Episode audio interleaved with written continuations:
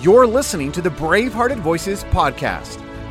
In this podcast, we feature sermons that deeply stir us toward Jesus Christ and living fully for His glory.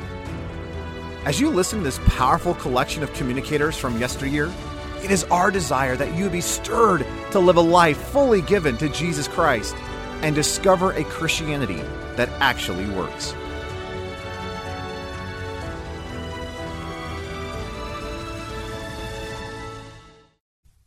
Over the last several years, our family has taken a couple of extended vacations that have required us to drive long distances. And one of the things that has made these occasions such wonderful and enjoyable times is that my daughter, Catherine, has collected various sets of old radio programs. Weeklies from the 40s and 50s like Dragnet, Johnny Dollar, Tales of Edgar Allan Poe, and it's amazing to us always how these things transcend time and how they still keep us engaged, driving mile after mile after mile. And the funniest all, at least from our perspective, are the commercials. Commercials that advertise various products before and after each episode. And without question, our favorites are the Camel cigarette commercials. At the time, Camel was the proud sponsor of the most popular radio show in the country, the Abbott and Costello Show. And of all their commercials, in the opinion of our family, this one is the best. Cut me a little slack and uh, I'll see what I can do. C A M E L S. Experience is the best teacher. Try a camel. Let your own experience tell you why more people are smoking camels than ever before. Experience is the best teacher. It happened shortly after the end of the war. Two cigarettes glow in the dusk on the veranda of a country house as a man and woman are chatting. The woman remarks, Robert, you've changed your cigarette brand. This is a camel. I can tell without even looking. Yes, I have changed my brand. You know how we smoked whatever cigarettes we could get during the war? Oh, don't I? Yes, I must have tried all the brands during that shortage. That's when I found I liked Camels best. And weren't you right? Yes, experience is the best teacher. During the wartime shortage, people smoked whatever cigarettes they could get. It was this experience that taught millions the differences in cigarette quality.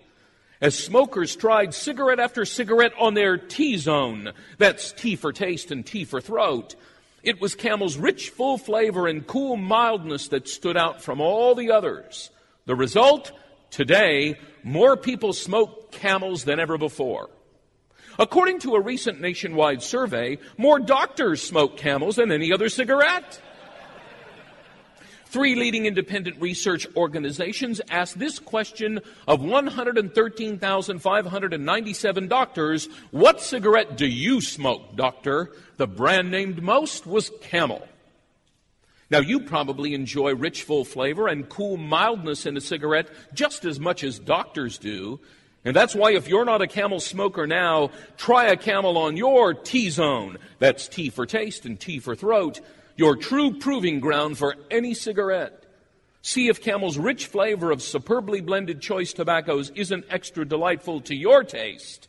See if Camel's cool mildness isn't in harmony with your throat. See if you don't say, Camels suit my T zone to a T. C A M E L S.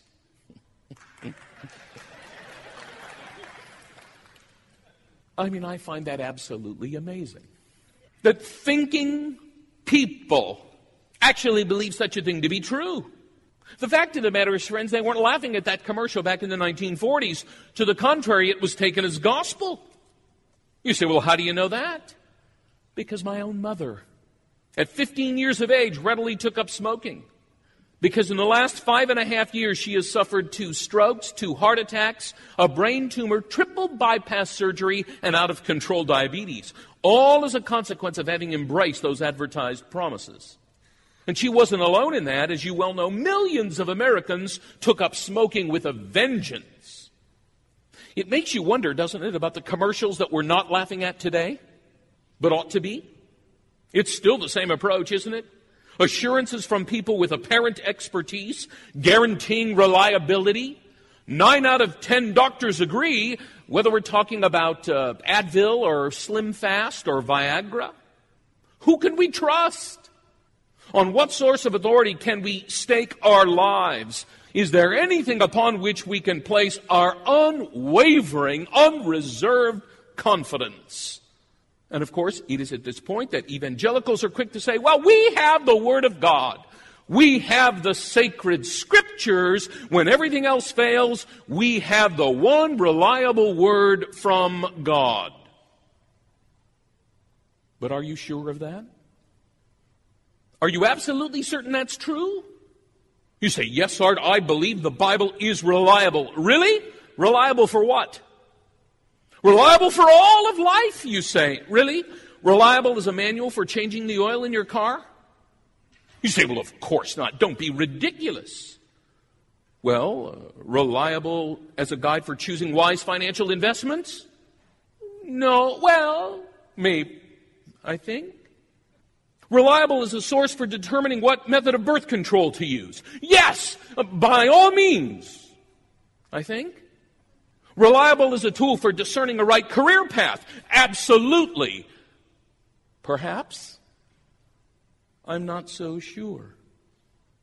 To what end is the Bible reliable?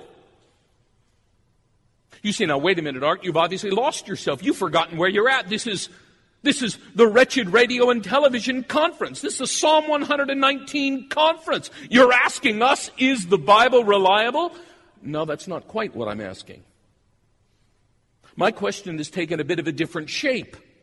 To what end is the Bible reliable? Now, you see, I pose the question in this way because inherent in the idea of reliability is the concept of purpose. For something to be reliable means, quote, it is able to be trusted to do what is expected or has been promised. When you tell me that a young woman is a reliable babysitter, you're telling me she can get the job done. I can expect that. When you tell me that your car is reliable, you're telling me I can expect it to take me where I am going. So, what can we trust the Bible to do? What promise does the Bible make for itself? Is the Bible really and truly the handbook for all of life? Because if it is, frankly, it's a bit disappointing. It hasn't answered all of our questions as parents. It hasn't answered all of our questions with regard to the proper use of money. I realize, friends, it sounds almost heretical to pose the question like this, but it grows out of a very real problem, I assure you, that confronts Bible believing folk like us. And it is this. In making the Bible speak where it is silent, many people have subsequently silenced the Bible where it speaks. In making the Bible speak about everything, from how we school our children to the form of birth control we use, to whether or not we bottle feed our children. I fear we have neutralized the Bible from saying anything. In making the Bible akin to an answer book for a game of trivial pursuit, we've lost our grip on the Bible's own purpose for its existence, and thus the integrity of its reliability has been profoundly compromised. Is the Bible reliable? Yes! But for people like us, that question is much too vague. To what end is the Bible reliable? The reason why we've not grasped that question properly and answered it properly, well, that's the reason we're having conferences like this, you see. And of course, dear friends, though we happily affirm that the Bible is reliable to a great many ends, you must never forget that there is one supreme and ultimate end toward which the entirety of the Bible moves. One consummate aim that reveals the Spirit's overarching intention in securing this book for us. And that is, over against everything else, the Bible's reliability is grounded in the fact that from cover to cover, it relentlessly, ruthlessly points us to Jesus Christ. That from the Genesis to the Revelation, the Bible is unashamedly Christian, and our teaching of it, our preaching of it remains less than Christian until this becomes a clear and evident feature of it. What is the sum and substance of the Holy Spirit's revelatory ministry?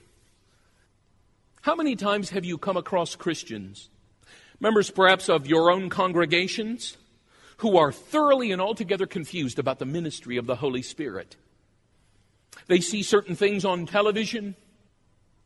They see people wind up like a baseball pitcher and, as it were, throw the Holy Spirit into the crowd, knocking people to the ground taking off their suit jacket, waving it over the crowd. Hundreds of people fall to the ground and they wonder, now, how come we're not doing that at our church?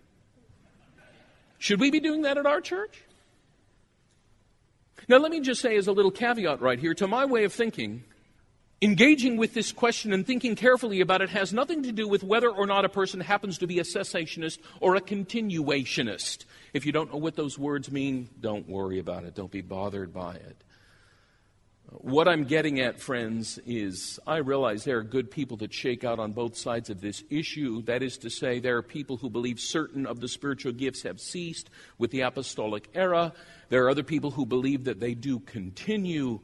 Nonetheless, whichever view you happen to hold, you have to acknowledge that people are altogether confused today about the Holy Spirit, what He does. And I've been around now long enough, old enough, uh, as it were, to have seen an evolution in the things that often get said about the Holy Spirit. I was not a believer at the time, but 40 years ago, I remember the invitation, at least hearing it sound something like this Come and get the second blessing. And then about 30 years ago, 35 years ago, it evolved into come and get baptized with the Holy Spirit. 25, 30 years ago, right around the time I was converted, it took on a more dramatic flavor come and get slain by the Holy Spirit.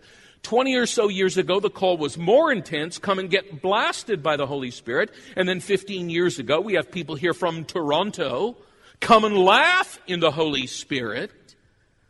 It was about 10 years ago I encountered something even more extreme come and vomit in the Spirit. And today you can go home and YouTube Todd, Bentley and you can see now this defrocked minister conducting a healing service, and a man comes on the platform who has stomach cancer, and Todd Bentley, who's a very large man, walks up to him and knees him right in the stomach, knocking him to the ground, and then looks at the camera and says, The Holy Spirit told me to do that.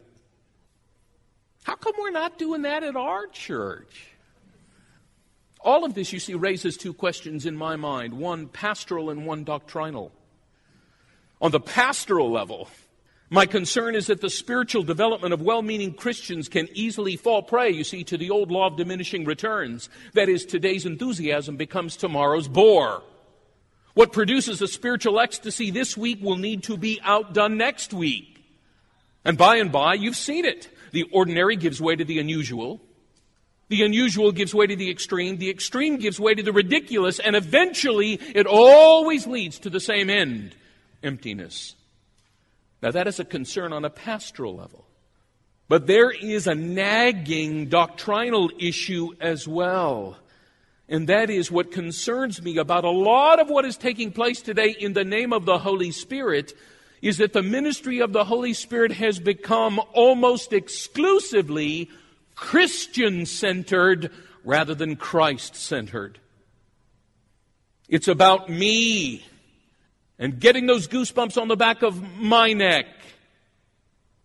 And yet, as is so unmistakably clear, the holy ambition of the Spirit of God is to reveal and glorify Jesus Christ. Look at John 14, verse 26, verse 25. All this I have spoken while still with you. But the advocate, maybe your translation says the helper, the comforter, the counselor, can be translated any number of ways. But the advocate, the Holy Spirit, whom the Father will send in my name, he will teach you all things and will remind you of everything I have said to you. Turn to chapter 16, verse 12. I have much more to say to you, more than you can now bear. But when He, the Spirit of truth, comes, He will guide you into all the truth. He will not speak on His own. He will speak only what He hears, and He will tell you what is yet to come. He will glorify me, because it is from me that He will receive what He will make known to you. All that belongs to the Father is mine. That is why I said the Spirit will receive from me what he will make known to you. And finally, chapter 15, verse 26. When the advocate comes, whom I will send to you from the Father, the Spirit of truth who goes out from the Father, he will testify with regard to, concerning, about me. Now, do you get the point?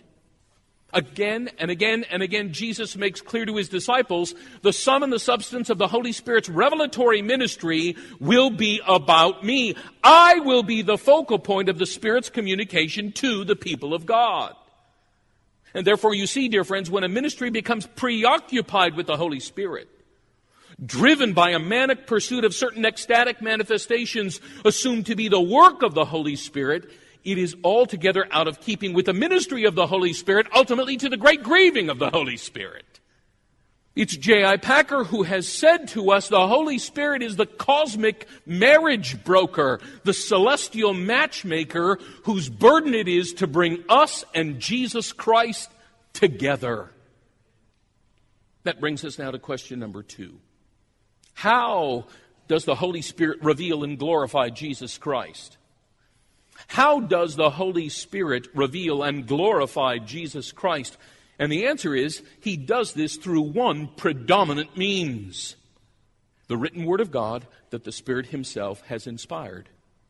A word that from cover to cover relentlessly points us to one great and glorious person, Jesus Christ. He has promised, He has been promised to us in the earliest portions of this book. The middle portion of this book provides us with a historical account of his coming and accomplishments. And the conclusion of this book sets him forth as the one glorious object of worship for all of eternity. He is there in the beginning, he is there in the middle, and he is there at the end. These are the great and mighty pillars upon which the whole of biblical revelation rests. Moreover, every other portion of this book only serves to reinforce that superstructure. So that this is not at the end of the day, my dear brothers and sisters, an inspired book of virtues. This is not a composite of 66 disrelated books sewn together in a single volume because they all just so happen to bear the quality of divine inspiration. Pardon the pun, the Bible is a hymn book. It is a record of the redemption of the people of God by His own Son, Jesus Christ. It was Spurgeon who said to a young and aspiring preacher, Don't you know, young man, that from every town and every village and every hamlet in England, wherever it may be, there is a road that leads to London? So, from every text in Scripture, there is a road towards the great metropolis, Christ. And, my dear brother, your business when you get to a text is to say, now, what is the road that leads to Christ? What is the predominant ministry of the Holy Spirit? To glorify the Son of God. How will He do that? Through the means of the inscripturated Word that relentlessly rivets its focus on the Son of God. Which portions of the Scriptures point us to Jesus Christ? Which portions of the Holy Scripture point us to Jesus Christ? That's a fair question. Well, look again at what Jesus says back in chapter 14, verse 26. Look, let's look a little closer at these passages. Once again, he says, But the advocate, the Holy Spirit, whom the Father will send in my name, he will teach you all things. All things about nuclear science?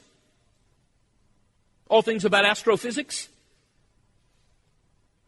Notice the very next word in the sentence. It's the word and, and that's what we call an epexegetical and. It means that the two statements that surround it are not coordinate, rather the second one helps to explain the first. So let me read it to you the way we ought to read it. But the advocate, the Holy Spirit, whom the Father will send in my name, he will teach you all things. That is to say, he will remind you of everything I have told you. He will bring to your remembrance all that I have told you. And we have that word of remembrance, don't we? It's called Matthew, Mark, Luke, John, and Acts, the narrative portions of our New Testament. But the New Testament, dear friends, is more than narrative, isn't it? It's more than just a record of the words and works of Jesus Christ. It includes the outworking of that truth, the theologizing of that truth, the making known of the practical implications and moral and ethical consequences of that truth. That is to say, the New Testament is also doctrinal. Look back at chapter 16, verse 13. But when He, the Spirit of truth, comes, He will guide you into all, and now in the Greek text it is very strong. He will guide you into all the truth. There is doctrine. There is theology. And in great measure, it's embodied in the epistles, Romans to Jude. But while the New Testament is made up of narrative and doctrine, it also possesses a third kind of revelation, revelation that is prophetic. So keep reading in verse 13.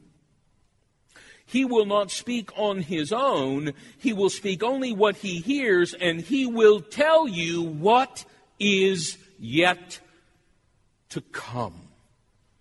There you have the future, the things that are yet to come.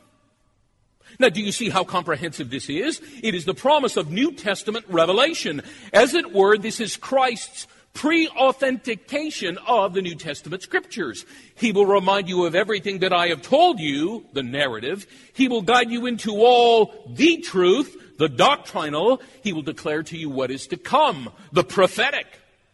All to what end? Verse 14. He will glorify me because it is from me that he will receive what he will make known to you. He will guide the apostles into all truth about Jesus Christ, what he has done, what he is doing, what he will do.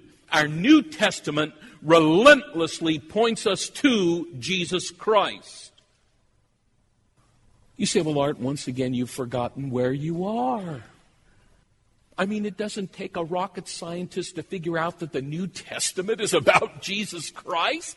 What's the big deal? And what I want to say to you in response is then why is it I hear so much preaching from the New Testament that never mentions Christ? I mean, five steps for this and three steps for that, and, and then we have to think about the Old Testament. The Old Testament. I mean, certainly that really doesn't have a whole lot of bearing on us today. It's Israel's book. We're the church. Brick wall between the two. You say, well, we can agree that there are certain few passages in the Old Testament that really do seem to make allusion to Jesus Christ. Genesis 3, perhaps, though we're not so sure about that one. And, and, and Psalm 22, at least the first verse of Psalm 22, and, and, and, and Isaiah 53, though there would be some who would doubt that. But, but, but not all of the Old Testament points us to Jesus. Really? Are you sure? For my money, this is what I would like you to spend the rest of your life doing. What does the New Testament teach us about the Old Testament? Because I don't care what your hermeneutic happens to be. If you don't get this right, everything else is irrelevant. What does the New Testament say about the Old Testament? Because I want to think about the Old Testament the way Jesus and the apostles did, don't you? Consider what it is that Paul says to Timothy. But as for you, continue in what you have learned and firmly believed, knowing those from whom you learned, and that from childhood you have known the sacred scriptures. What are the sacred scriptures Paul is referring to? Old Testament. Amazing. The Old Testament.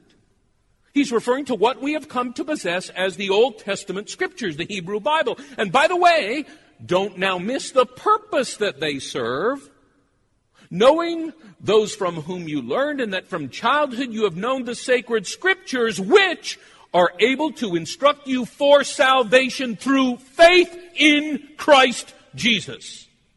What? The Old Testament can lead a person to faith in Jesus Christ? You bet they can when we interpret them as they were intended to be interpreted, not merely as texts in isolation from the rest of the Bible, but as signposts in anticipation of the redemption that was ultimately to be accomplished in Jesus Christ. The Apostle Peter says it like this, talking about our salvation. Concerning this salvation, the prophets who prophesied about the grace that would come to you searched and carefully investigated. They inquired into what time or what circumstances the Spirit of Christ within them was indicating when he testified in advance to the messianic sufferings and the glories that would follow. It was revealed to them that they were not serving themselves, but you concerning things that have now been announced to you through those who preach the gospel to you by the Holy Spirit sent from heaven. Who was at work in these prophets giving to them this revelation that has come to make up our Old Testament? He says, the Spirit of Christ. The very same Spirit that Jesus mentions in John 14, 15, 16. Interesting. Well, if the Holy Spirit inspired the New Testament, and the theme of the New Testament is Jesus Christ, and the very same Spirit of Christ inspired the Old Testament, then what might we reasonably deduce to be the theme of the Old Testament? Let me ask you the same question in a slightly different way. To what and to whom was the Spirit of Jesus Christ pointing through these Old Testament prophets? They inquired into what time or what circumstances the Spirit of Christ within them was indicating when he testified in advance to the messianic sufferings and the glories that would follow. Do you realize, my friends, that the same Spirit who inspired the writers of the New Testament to reflect upon the person and work of Jesus Christ is the same Holy Spirit who inspired the writers of the Old Testament to anticipate him? Have you ever considered the opening and closing to the book of Romans? Oh, I love the book of Romans. Love the book of Romans. People talk about that. I love the book of Romans. You realize how the book of Romans ends and begins? In a giant literary envelope, we call it an inclusio. This is how Paul begins. Paul, a slave of Christ Jesus, called as an apostle and singled out for God's good news, which he promised long ago through his prophets in the Holy Scriptures concerning his Son, Jesus Christ our Lord. The Old Testament was pointing to Christ. How does Paul conclude the book of Romans? Now, to him who has power to strengthen you according to my gospel and the proclamation of Jesus Christ, according to the revelation of the sacred secret kept silent for long ages, but now revealed and made known through the prophetic scriptures. The Old Testament revealed the gospel, the death, burial, and resurrection of Jesus Christ. You understand, dear brothers and sisters, this is why the Old Testament became the Bible for the early Christians. They didn't just take up the Old Testament because of their Jewish heritage, because for the time being they figured it could provide some helpful moral guidelines until the New Testament could be written. They were persuaded that the Old Testament pointed them to Jesus Christ, to the days of fulfillment when the promises and pictures and shadows and types of redemption would be accomplished in Him. My dear friends, there is a reason why God has given to us an entire Bible and not just a pocket New Testament. I mean, that has got to be one of the most insane things that the Church of Jesus Christ has ever done. Stripped off the first two thirds and say, here, this is all you need. You can't understand the last third of the Bible without the first two thirds of the Bible. All of the scriptures are Christian scriptures. And until we read them in a Christic way, we will never grasp the purpose of the Holy Spirit in giving them to us. Consider this account in the opening of the Gospel of John. The next day, he, Jesus, decided to leave for Galilee. Jesus found Philip and told him, Follow me. Now, Philip was from Bethsaida, the hometown of Andrew and Peter. Philip found Nathanael and told him, We have found the one Moses wrote about in the law, and so did all the prophets, Jesus, the son of Joseph. Hmm. The one Moses wrote about. Do you people still believe in the Mosaic authorship of the Pentateuch? Genesis, Exodus, Leviticus, Numbers, Deuteronomy? I hope you do. Philip says to his buddy Nathanael, We found the one Moses wrote about. Even they got it. They're not even believers yet. And yet I was told you don't preach Jesus unless his name is there. But after all, don't forget, this is just Philip speaking. Maybe he's mistaken. Inspiration does not guarantee that everything he says is absolutely accurate, only that the record of what he says is accurate. In John chapter 5, Jesus says to the Jews who were persecuting him, You pore over the scriptures because you think you have eternal life in them, yet they testify about me. Hmm. What scriptures does Jesus have in mind? The Old Testament. Do not think that I will accuse you to the Father. Your accuser is Moses, on whom you have set your hope. For if you believed in Moses, you would believe in me, because he wrote about me. Hmm. Moses wrote about Jesus? Genesis, Exodus, Leviticus, Numbers, Deuteronomy. Maybe Philip was mistaken, but Jesus? In Acts chapter 3, when Peter is preaching the gospel in the temple, he says, And now, brothers, I know that you did it in ignorance, crucified Christ, just as your leaders also did. But what God predicted through the mouth of all the prophets that his Messiah would suffer, he has fulfilled in this way. All the prophets. Habakkuk? Nahum? Obadiah? In fact, in that same sermon, he goes on to quote Deuteronomy 18 and Genesis 22. By the way, in his sermon on the day of Pentecost, Peter quotes Joel chapter 2, Psalm 16, 2 Samuel 7, and Psalm 110. In his sermon in Acts chapter 4, Peter quotes Psalm 118. Later on in that same chapter, the apostolic Christians quote Exodus 20 and Psalm 2, all to speak of Jesus. In Acts 8, as you well know, Philip preaches Isaiah 53. Watch the sermons in the book of Acts. Learn from the sermons in the book of Acts. They teach you how to interpret the Old Testament. And after all, they learned it from Jesus. That's where your hermeneutic has to begin. It's what I meant yesterday when I said I do not want a hermeneutic that is a product of 18th century scholastic rationalism. It's not as simple to say literal, historical, contextual, grammatical. Well, all of that is important, dear friends, but Jesus gives us something much more concrete. All through the book of Acts, dozens of occasions, the Christians use the Old Testament to preach Christ. And oftentimes we have hermeneutics that don't allow for that. You realize, friends, what I'm saying here? I mean, the long and short of it is simply this. We are on safe ground when all of our preaching and all of our teaching and all of our theologizing falls within the boundaries of Christmas and the day of the Lord. I'm not saying that Christians should only preach from the New Testament. No, no, a thousand times no. What I'm saying is you can't preach from the Old Testament as though the incarnation of God in Jesus Christ never took place. I'm saying you now need to interpret all of Revelation from Revelation's highest point. I'm telling you that in the Bible, the answers are in the back, and we must now go back to the front and reread all of the promises made in light of the fulfillment that has come. You see what we've done? We've created a brick wall between the testaments. We read Old Testament prophecies, and to interpret them, we pull out the USA Today we are to read the Old Testament in the light of the New Testament.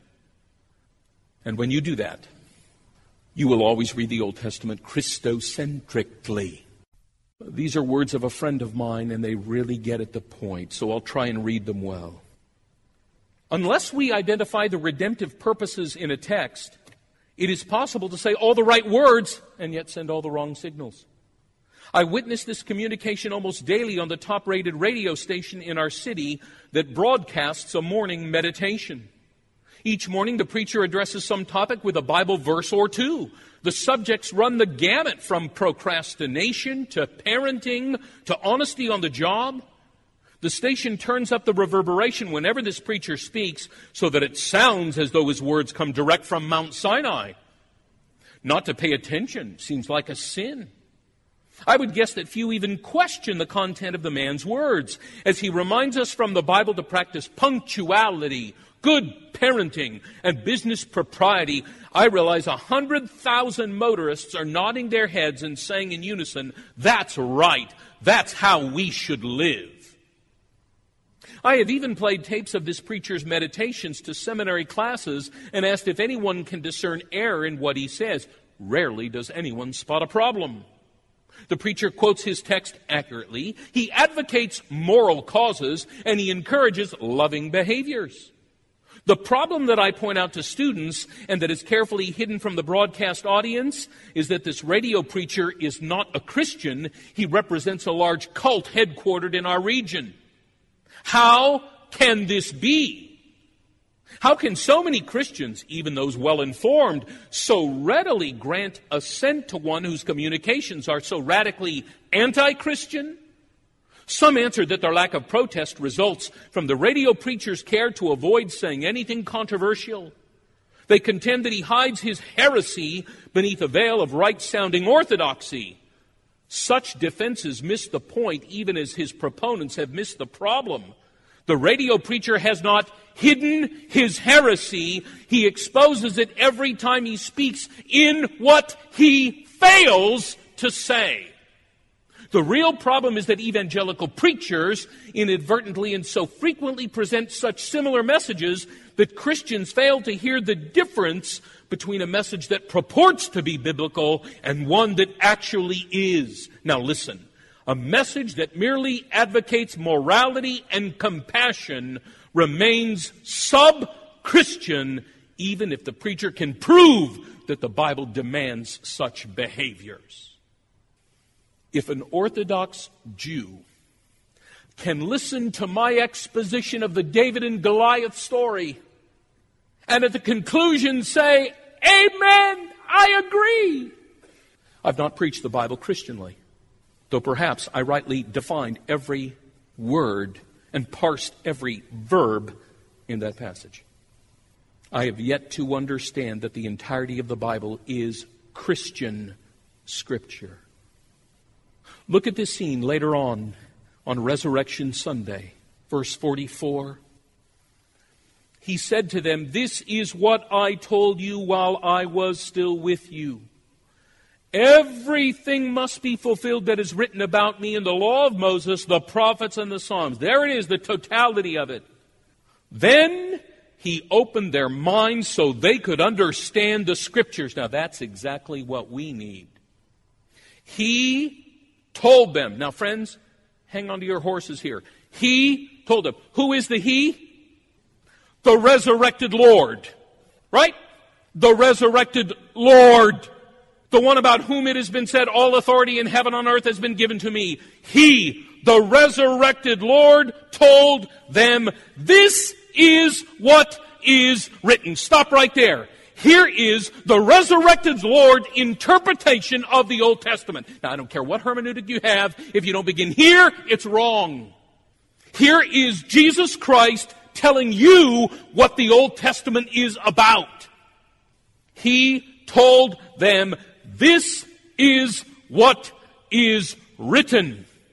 The Messiah will suffer and rise from the dead on the third day, and repentance for the forgiveness of sins will be preached in his name to all nations, beginning at Jerusalem.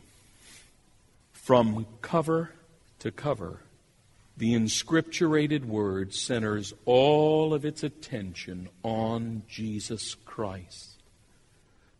He is the seed of the woman who will crush the serpent's head. He is the ark to rescue the people of God. He is the angel of Yahweh. He is the seed of Abraham in whom all the families of the earth will be blessed.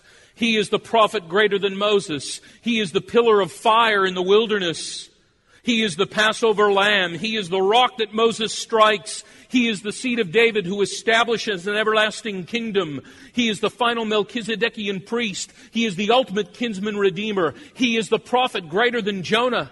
He is the thrice holy Lord of Isaiah 6. He is the greater shepherd of Ezekiel 34. He is the Son of Man who receives universal sovereignty from the Ancient of Days in Daniel 7. He is Mary's baby, Herod's enemy, Simeon's joy. He is the 12 year old boy in the temple confounding the doctors of the law. He is the beloved son to be baptized. He is the healer of the blind, the provider of the hungry, the friend of the outcast. He is the source of living water, the last day's temple, the manna that gives life, the light of the world, the resurrection and the life, and the Father's true vine. He was the spotless lamb who took away the sin of the world and the resurrected lion from the tribe of Judah. He is the ascended Lord, the ruler of the church, the returning judge of all people. He is the first and the last, the beginning and the end, the Alpha and the Omega, the bright morning star. This book, by the stated intention of the Spirit of God, relentlessly points us to Jesus Christ, and you must demand nothing less.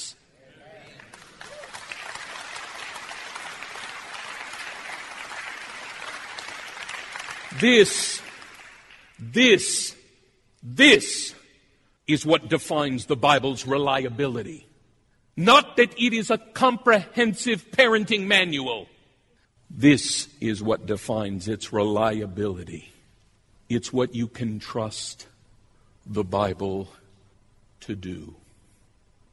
The Old Testament is Jesus predicted, the Gospels are Jesus revealed, Acts is Jesus preached, the epistles Jesus explained, and the revelation Jesus expected. And with all due respect, my dear brothers and sisters, to preach it, to teach it in a way that ignores this, is to attempt to transform the Bible into an altogether different Bravehearted Voices is brought to you by the Ministry of Deeper Christian in partnership with Ellerslie Discipleship. Our passion is to help you grow spiritually by providing Christ centered resources, discipleship, and training in the Word of God and the victorious life of Christ. Our agenda is to bring back the stuff of old, the sort of Christianity that is lived out with the gusto of heaven and actually and practically works. For more, visit braveheartedvoices.com.